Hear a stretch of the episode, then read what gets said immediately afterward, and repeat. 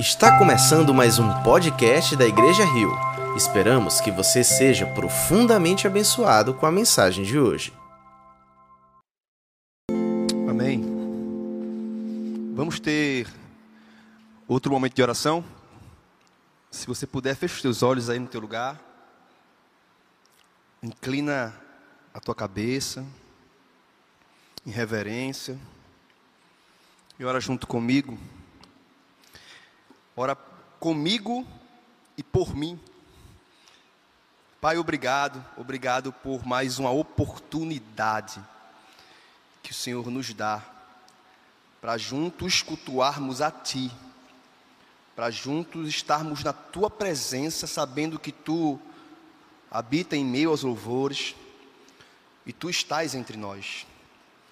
Que a Tua presença seja muito mais do que um sentimento, mas que a tua presença seja também uma convicção poderosa e gloriosa em nosso meio. Que a tua presença possa em nosso meio trazer cura, que a tua presença possa em nosso meio trazer libertação, que a tua presença possa em nosso meio trazer salvação. Fica à vontade, Senhor, entre nós, abraça-nos, toca-nos de maneira sobrenatural. É isso que nós, como igreja, pedimos a Ti nessa hora, no nome de Jesus. E a igreja diz: Graça e paz, igreja. Feliz demais em estar aqui com vocês. Muita chuva aí o dia todo, né? Chovendo muito, mas graças a Deus, alguns conseguiram chegar até aqui. Boa noite para você também que está nos assistindo aí na sua casa por meio do YouTube. Que a graça do Senhor também alcance teu coração nessa noite. Deixa eu só reforçar uma coisa aqui, tá bom? Se você está aqui ou você está aí assistindo, quer saber sobre esse jantar de casais, ainda dá tempo, tá bom? No fim do culto, vai estar um pessoal aqui, Eduardo vai estar lá na frente, ainda dando uma chance para você se inscrever e quem sabe amanhã estar tá aqui nesse jantar, que não apenas vai ser um jantar, mas também vai ser uma renovação de votos para você que é casado e está em nosso meio. E eu estava rindo ali e falei com Douglas perguntando se ele tinha adivinhado que eu ia pregar sobre o que ele falou aqui, que é o, o texto em João 14. Mas antes de, de continuar, eu queria fazer uma pergunta para você, mas é uma pergunta retórica. Você não precisa responder para mim. Responde para você. Como é que está o teu coração? Como é que está o teu coração hoje? Teu coração está angustiado? Se não angustiado por suas causas, teu coração tem se angustiado por causas de outras pessoas? Porque deixa eu te dar uma notícia: se você teve o seu coração regenerado, é impossível. É impossível se manter é, tranquilo em meio ao sofrimento, seja esse sofrimento seu ou sofrimento do outro. Quando o nosso coração é regenerado, o nosso coração fica mais sensível. E nós, como homens e mulheres de Deus, sofremos. Afinal, o Evangelho, e preste atenção nisso, porque pode ter algumas pessoas que ainda pensam que ser cristão que viver o Evangelho nos isenta das dores e sofrimentos desse mundo. O Evangelho não é um convite a uma vida sem dor e sem sofrimento. O Evangelho é um convite a uma vida em fé, alegria e paz, mesmo em meio à dor e ao sofrimento. Jesus não nos chama para nos livrar dos problemas da vida Jesus nos chama para caminhar juntos em meio aos problemas da vida. E caminhar com Jesus em meio aos problemas da vida fica muito mais fácil. É muito melhor caminhar de mãos dadas com Jesus em meio aos sofrimentos do que caminhar sozinho. Talvez o que muitos precisem hoje é segurar nas mãos de Jesus e entender que sozinho nós não conseguimos. E quando eu olho, por exemplo, para aquela passagem em que Sadraque, Mesaque e Abidinego não adoram a estátua do rei, e mesmo em meio a uma fornalha ardente, não temem. Parece que fé como aquelas daqueles homens são dignas de livramento. Por que Deus não nos livrou do fogo? Por que Deus, diante da fé daqueles homens, uma fé inabalável aparentemente, que não se dobraram à estátua por conta da sua fé no Deus de Israel, não foram livrados do fogo? Porque Deus não fez com que o milagre acontecesse, aquele fogo se apagasse antes deles entrar, entrarem? Ou então arrebatou eles daquele lugar e não permitiu que aqueles homens sofressem aquela condenação? É porque às vezes Deus não vai nos livrar do fogo, mas Deus quer nos livrar no fogo. Talvez Deus não queira te tirar do problema, mas Ele queira andar contigo e te ensinar no problema. Nós conhecemos a história, como termina. Aqueles homens são jogados no fogo. Eles não são livrados do fogo, eles são jogados no fogo. Mas em um momento o rei olha para dentro e fala assim: Acaso não foram jogados três homens? Porque eu consigo ver quatro agora. É porque o Evangelho nos convida a andar com o quarto homem de mãos dadas, mesmo em meio ao sofrimento. E muitas pessoas próximas a nós, nos dias de hoje, têm passado por muitas lutas, se não nós, pessoas próximas a nós. E nós, como líderes, pastores, e você, eu tenho certeza que tem chegado muitos pedidos de oração e pedidos que são reflexo de corações totalmente angustiados. E todos nós somos passivos a dar de cara com o problema. Independente da classe, independente da cor, seja rico, pobre, negro, branco, independente da tua condição, todos nós estamos passivos a passar por problemas. Um exemplo claro é a Covid. Um vírus que não pode ser visto a olho nu, mostrou para todos nós o quanto nós somos pequenos e o quanto as coisas e as cenas podem mudar de uma hora para outra. Parece que ele veio nos ensinar que a vida pode virar de cabeça para baixo num piscar de olhos. Amanhã nós estamos Hoje nós estamos aqui felizes e alegres, amanhã podemos estar enfrentando a dor, ou se não, a maior dor da nossa vida. Famílias têm enfrentado luto, pessoas têm visto os seus entes queridos serem mortos por explosões nas guerras que têm acontecido no mundo todo. Pais de família desempregados, tendo que sustentar as suas famílias de qualquer maneira, crise nas nações. O desespero pelo amanhã incerto tem tomado conta de muitos corações. É certo que nós estamos no início das dores. E quando eu olho para a Bíblia, ela só confirma o que nós estamos vivendo em relação ao que ela fala sobre os fins dos tempos. E a pergunta pode ser: como é que Deus se relaciona com essa situação? Ou melhor, onde é que Deus está nessas horas? Ou então, quando isso tudo vai acabar? Dor, sofrimento, angústia, problemas. Talvez nós não tenhamos as respostas para tudo, mas diante de tudo isso, o que nós precisamos mesmo é de esperança. E parece que por mais que as pessoas digam, é só uma fase, vai passar. Conta comigo. Por mais que palavras como essas cheguem ao nosso coração, parece que não adianta. Então, o que é que pode fazer com que corações esmagados pela angústia agora respirem esperança? Eu sei que a Bíblia é o nosso livro de regra, fé e prática, e olhando para ela, nós nem sempre vamos ter respostas para tudo, mas com certeza, nós sempre vamos ter um direcionamento para vivermos em meio a tudo. E como Douglas falou aqui esse texto, eu quero convidar você a abrir ou ligar a tua Bíblia em João, Evangelho de João, Evangelho segundo João, Evangelho de João, capítulo 14. Nós vamos ler os três primeiros versos desse capítulo que é muito conhecido. E antes da gente ler esse texto, eu quero convidar você a entender o que está acontecendo aqui. Por que é que Jesus fala isso para eles? Por que é que Jesus declara essa frase que nós todos conhecemos, ou muitos de nós conhecemos?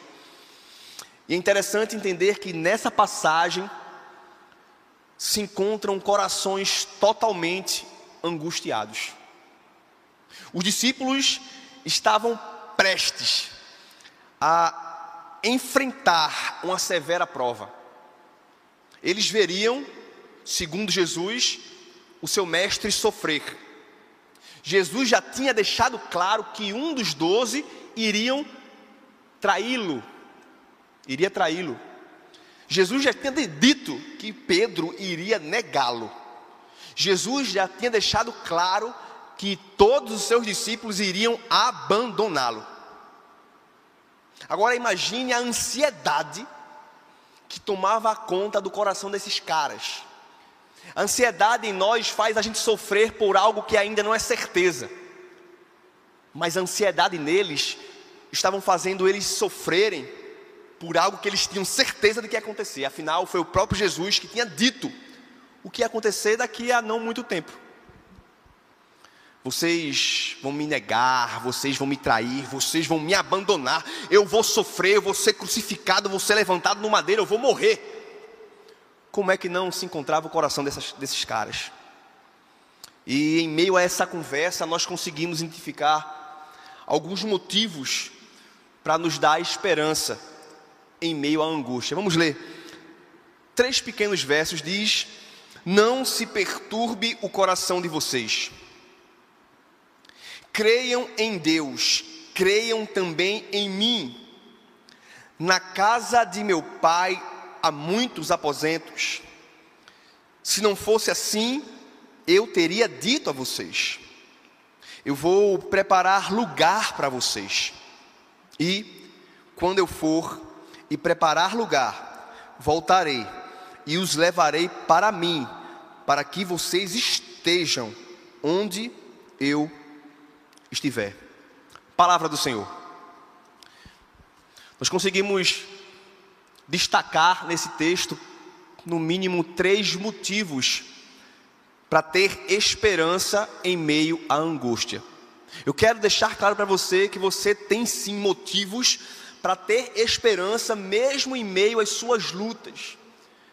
Eu quero deixar claro através da palavra de Deus que você que chegou aqui talvez com o coração angustiado, tem no mínimo três motivos para que você respire esperança.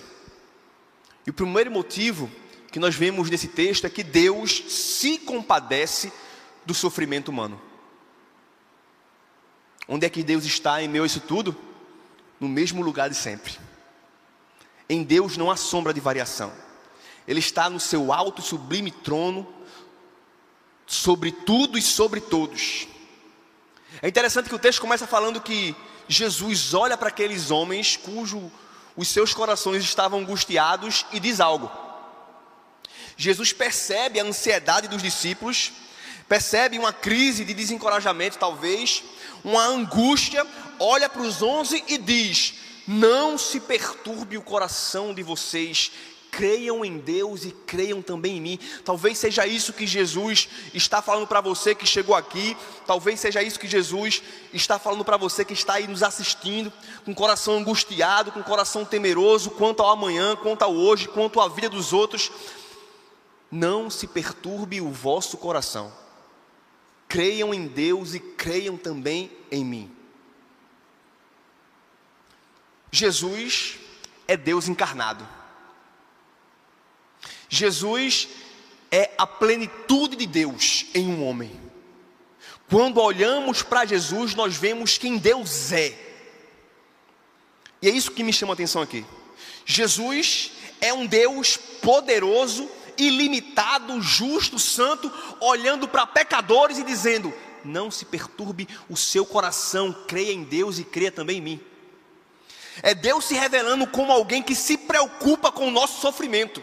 Deus se preocupa com o seu sofrimento, Deus não está aquém do seu sofrimento, Deus está se preocupando sim com todas as nossas lutas. Deus não está de, de costas para as suas batalhas. Ele está olhando para você e sabe identificar perfeitamente tudo que você tem passado. Não se perturbe o vosso coração, creiam em Deus e creiam também em mim. Corações perturbados, é o que eu falei aqui no começo. Todo coração regenerado não consegue ficar inerte diante do sofrimento do outro. Deixa eu dizer uma coisa para você. Se a dor do outro não te perturba, o que você está precisando é de uma ação sobrenatural do Espírito Santo no seu coração. Que o coração de vocês não se perturbe.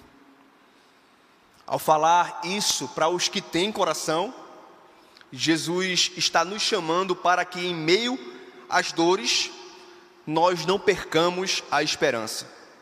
É um chamado para nós, igreja do Senhor.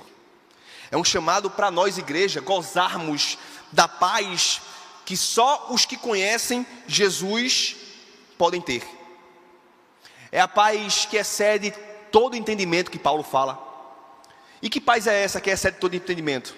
Não é uma paz que se encontra em meio à ausência da dor, é uma paz que se encontra mesmo em meio à dor e ao sofrimento. Em Jesus nós temos a revelação de quem Deus é, e o Deus das Escrituras diz para nós: creiam em Deus e creiam também em mim. Por que Jesus falou: creiam em Deus e creiam também em mim? Crer em Jesus é diferente de dizer que crê em Deus. Não sei se você me entende, mas eu conheço muita gente que crê em Deus, ou pelo menos diz dizer, ou pelo menos diz, eu creio em Deus. E dizer que crê em Deus é muito relativo. Pois muitos hoje creem num Deus que eles mesmos criaram para si. Tem gente que crê num Deus totalmente passivo que não está preocupado com o sofrimento e a dor humano, ou não está preocupado com o mal do homem. É um Deus que prostitui o seu amor, que ama, só ama, mas não exerce justiça. Por outro lado, tem gente que crê num Deus tirano, mal. Aquele Deus que está no seu trono esperando algum erro para nos castigar. Ou então tem gente que crê num Deus que mais parece um gênio da lâmpada, ou um amuleto, um, abençoador cego.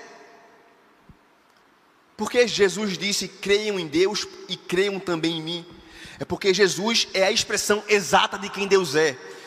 Se você diz crer em Deus, você precisa olhar para Jesus, para Jesus e ver quem Deus é.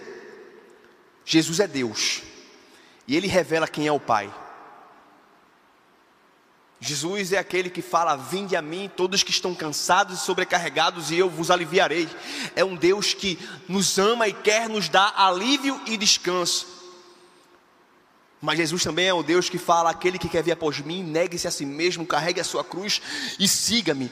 É um Deus que está preocupado em tomar as rédeas de nossa vida e não nos deixar viver da forma que nós queremos. Esse é Deus. E esse Deus se preocupa com o seu sofrimento. É o primeiro motivo que nós conseguimos destacar aqui nesse texto para que nós tenhamos esperança em meio à dor.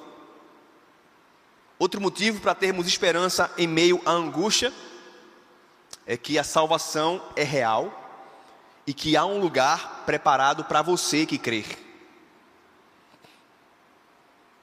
Afinal, o que Jesus veio fazer? Não foi nos dar uma vida fácil, mas foi nos salvar de nós mesmos, do pecado e da condenação eterna.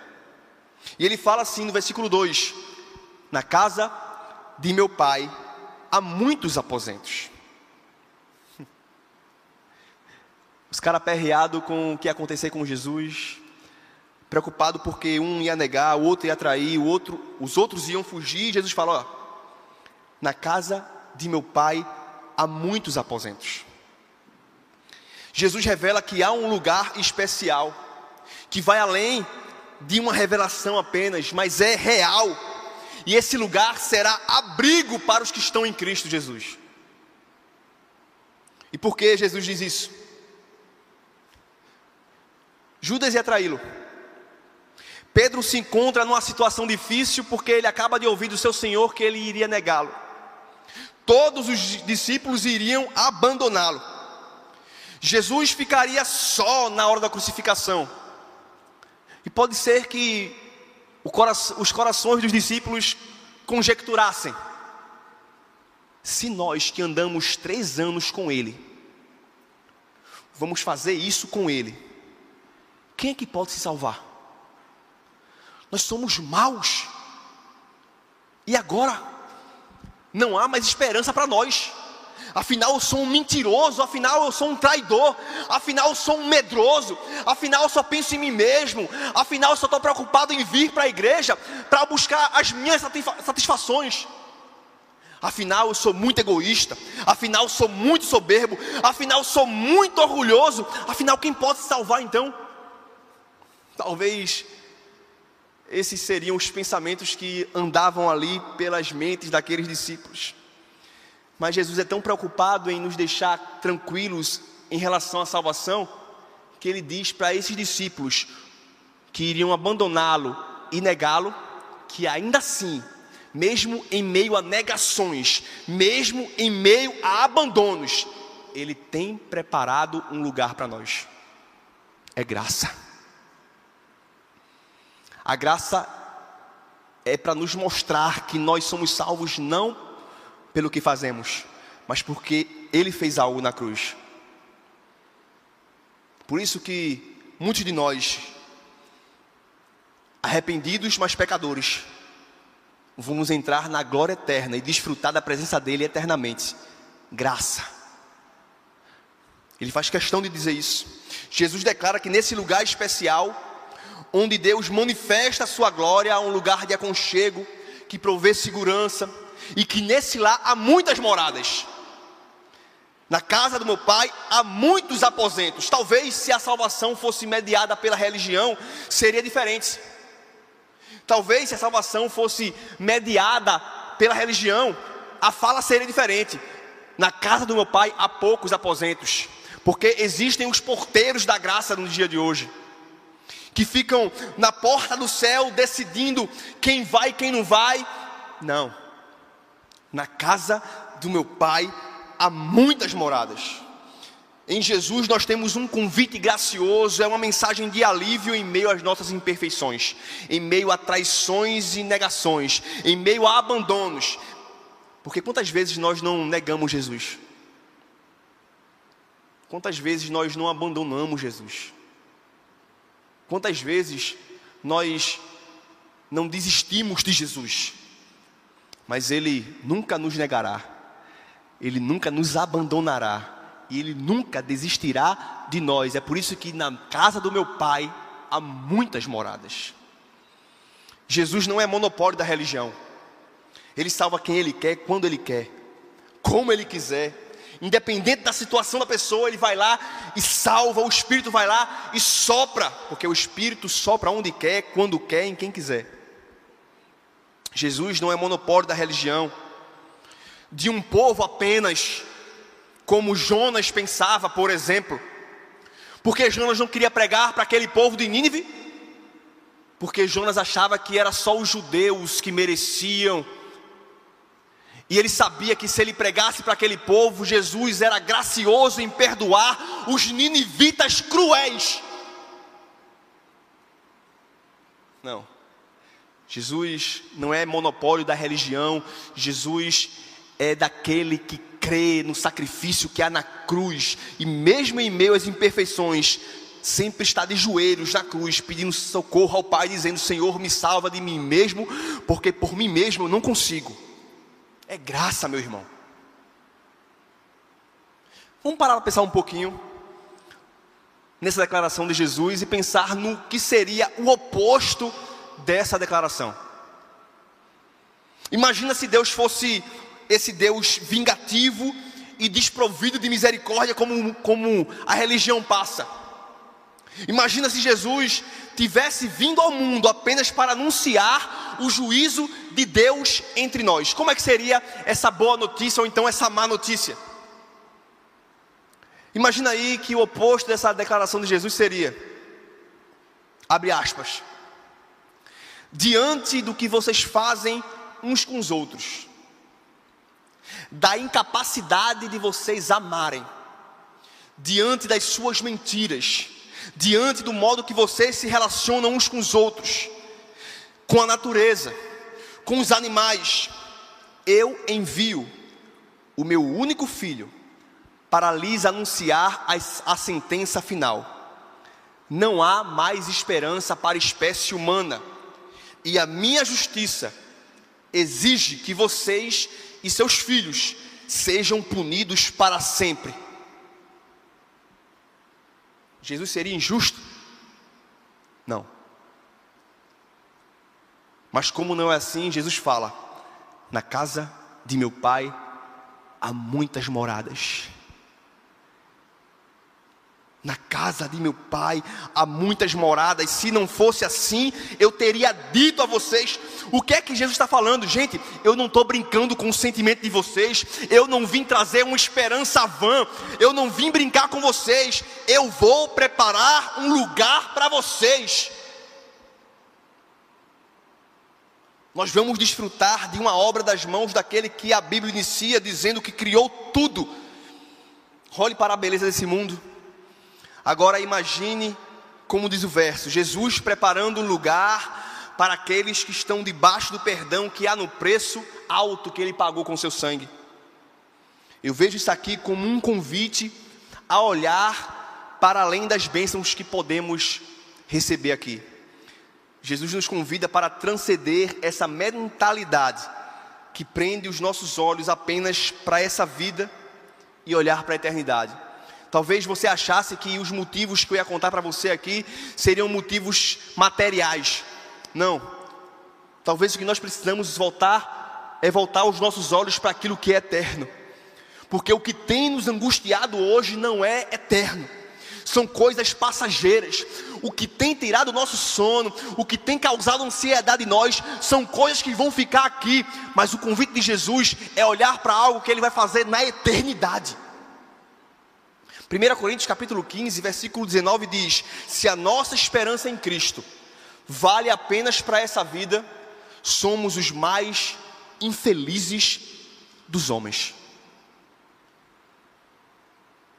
Se a nossa esperança em Cristo vale só para o que Ele pode nos oferecer aqui, nós somos mais os mais dos infelizes dos homens. É por isso que Ele nos convida a olhar para a eternidade e dizer: na casa do meu Pai há lugar para você. Eu vou preparar. Eu vou preparar. E o terceiro motivo, para ter esperança em meio à angústia, é que ele voltará.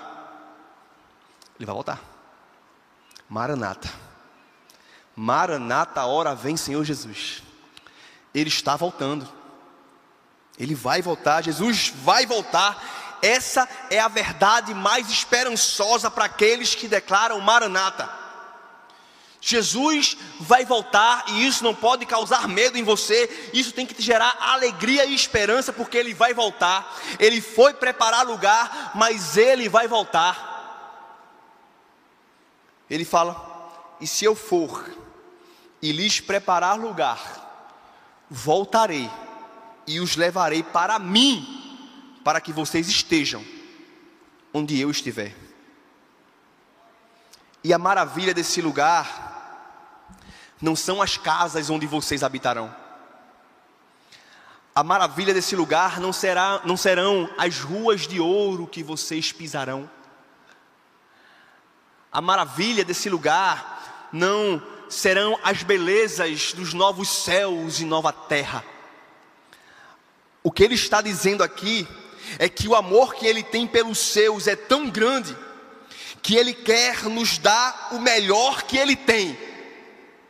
E sabe qual é a melhor coisa que Jesus tem para você? Ele mesmo.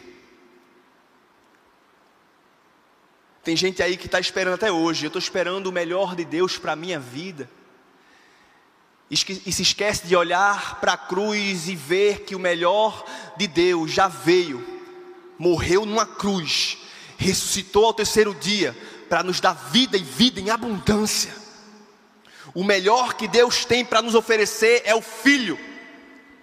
É por isso que Ele não apenas vai preparar lugar, mas Ele vai voltar e ele vai te buscar para ele mesmo. E ele fala: para que aonde eu esteja, vocês também. Qual é o sentido da vida de quem crê em Cristo? A não ser o que está nessa declaração. O que é que pode dar mais esperança do que essas palavras que saíram da boca de Jesus não se turbe o vosso coração. Essa é a mensagem de Jesus para você hoje. E por que você não não pode se perturbar demasiadamente no seu coração? Porque Deus se compadece do sofrimento humano. Porque a salvação é real e há muitos lugares preparados para nós, os que cremos. E porque ele voltará. Nós precisamos olhar para Ele. Steven Lawson fala que se nós olhamos para nós, nós nos deprimimos. Se nós olhamos para os outros, nós nos iludimos. Se nós olhamos para as circunstâncias, nós nos desencorajamos. Mas se nós olhamos para Cristo, nós nos completamos. Essa é a mensagem de Jesus.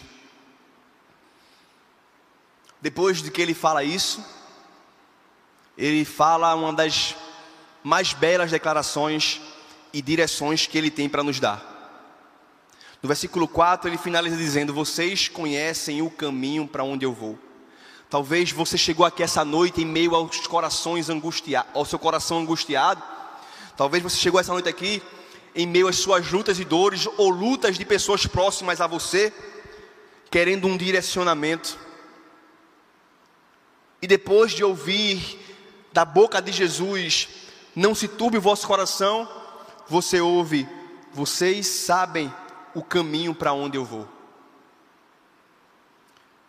No mundo de hoje, na geração de hoje, as pessoas estão procurando um caminho para andar, uma verdade para chamar de sua e uma vida para viver de acordo com as suas próprias vontades.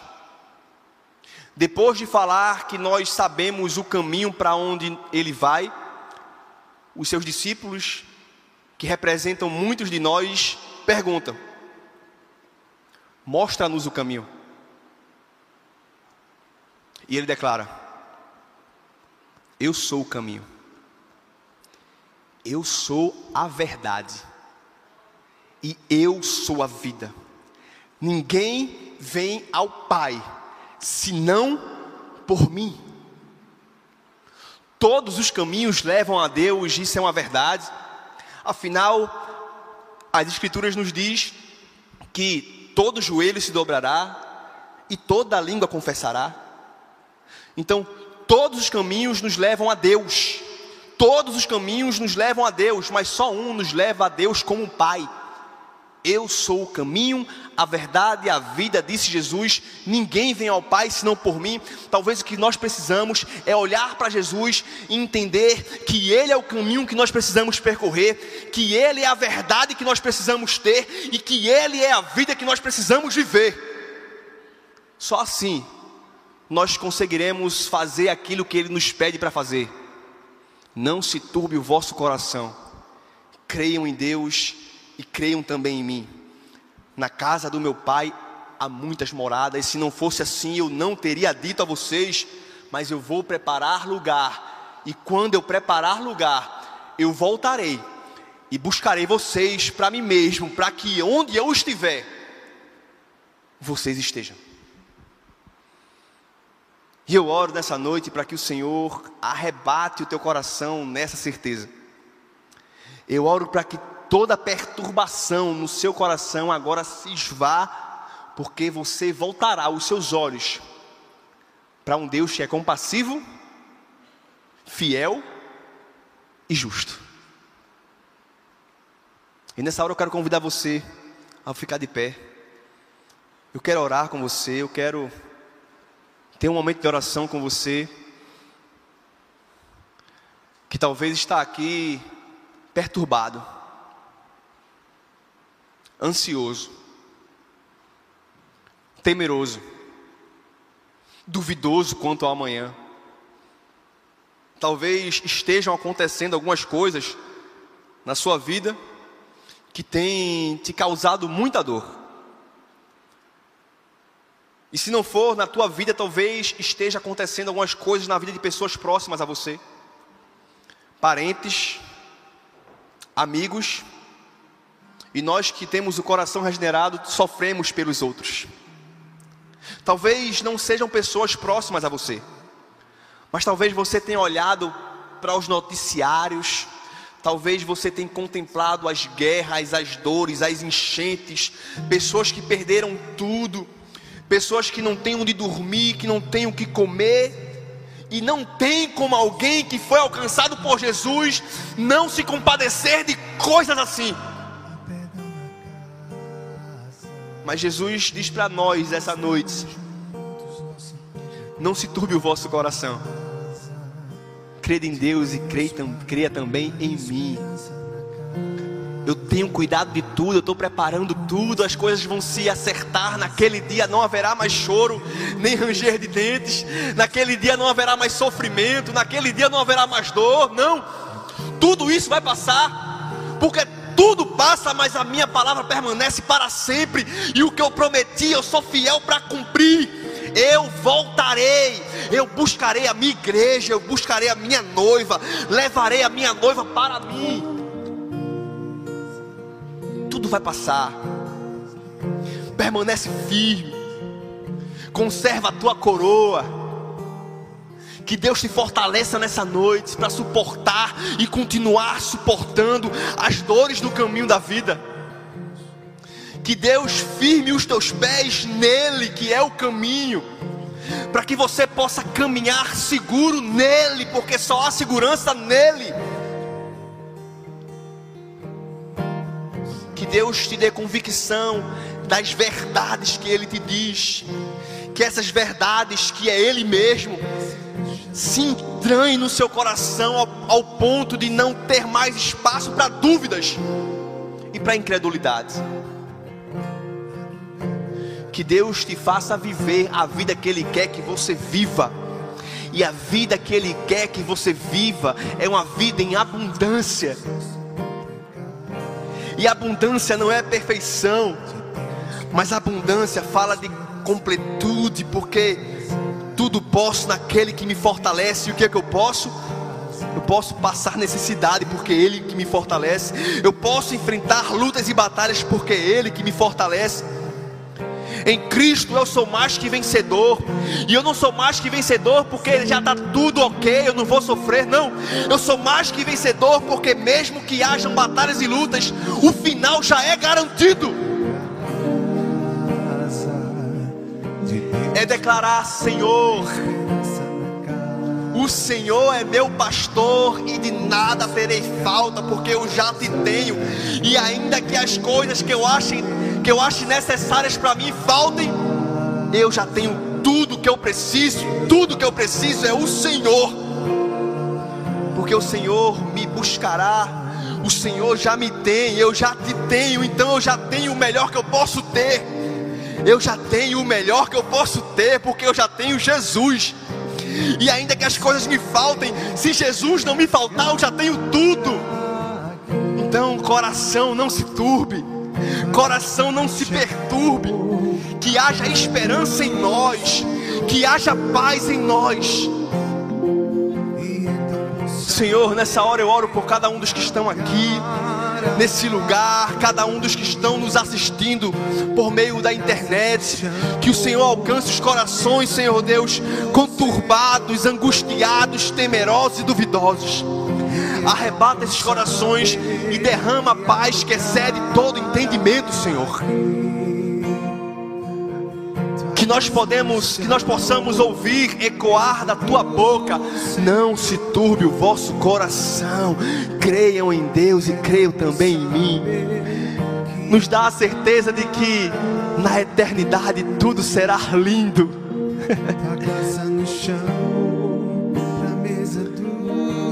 Coloca essa certeza em nós, Pai amado, que há um lugar, que há um lugar,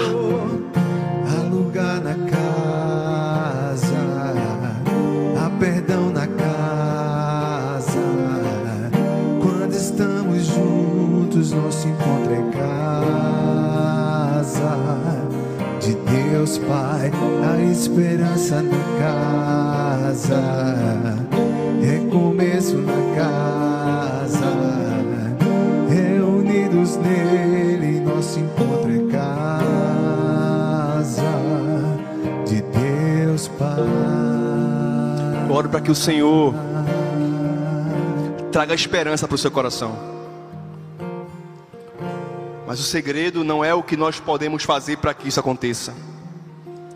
O segredo é crer naquele que já fez tudo, naquele que já fez, que continuará fazendo e que fará infinitamente mais daquilo que pedimos ou imaginamos de acordo com o seu poder que atua em nós. A morte de Jesus, o sacrifício de Jesus, foi, foi para te dar paz Talvez o que te falta é segurar nas mãos dele e dizer: Senhor, eu te quero. Meu foco é o Senhor. Eu não quero mais ficar em busca daquilo que o vento pode levar. Eu não quero ficar correndo atrás do vento. Eu não quero ficar vivendo apenas pensando no meu ventre, naquilo que eu posso receber, não. Eu te quero, isso me basta. Eu te quero, isso me basta. Eu quero te desejar de todo o meu coração, porque se eu assim desejar, e se eu assim te buscar, eu te acharei. E te buscar de todo o coração é te buscar acima de qualquer outra coisa. Além de bens materiais, de satisfações amorosas, eu te busco. E que o amor que há em ti, Pai, que o amor que há em ti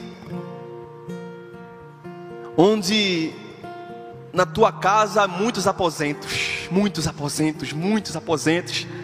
Aposentos para pessoas pecadoras como eu, aposento para pessoas imerecedoras, aposento para os pecadores que se arrependeram em Cristo Jesus.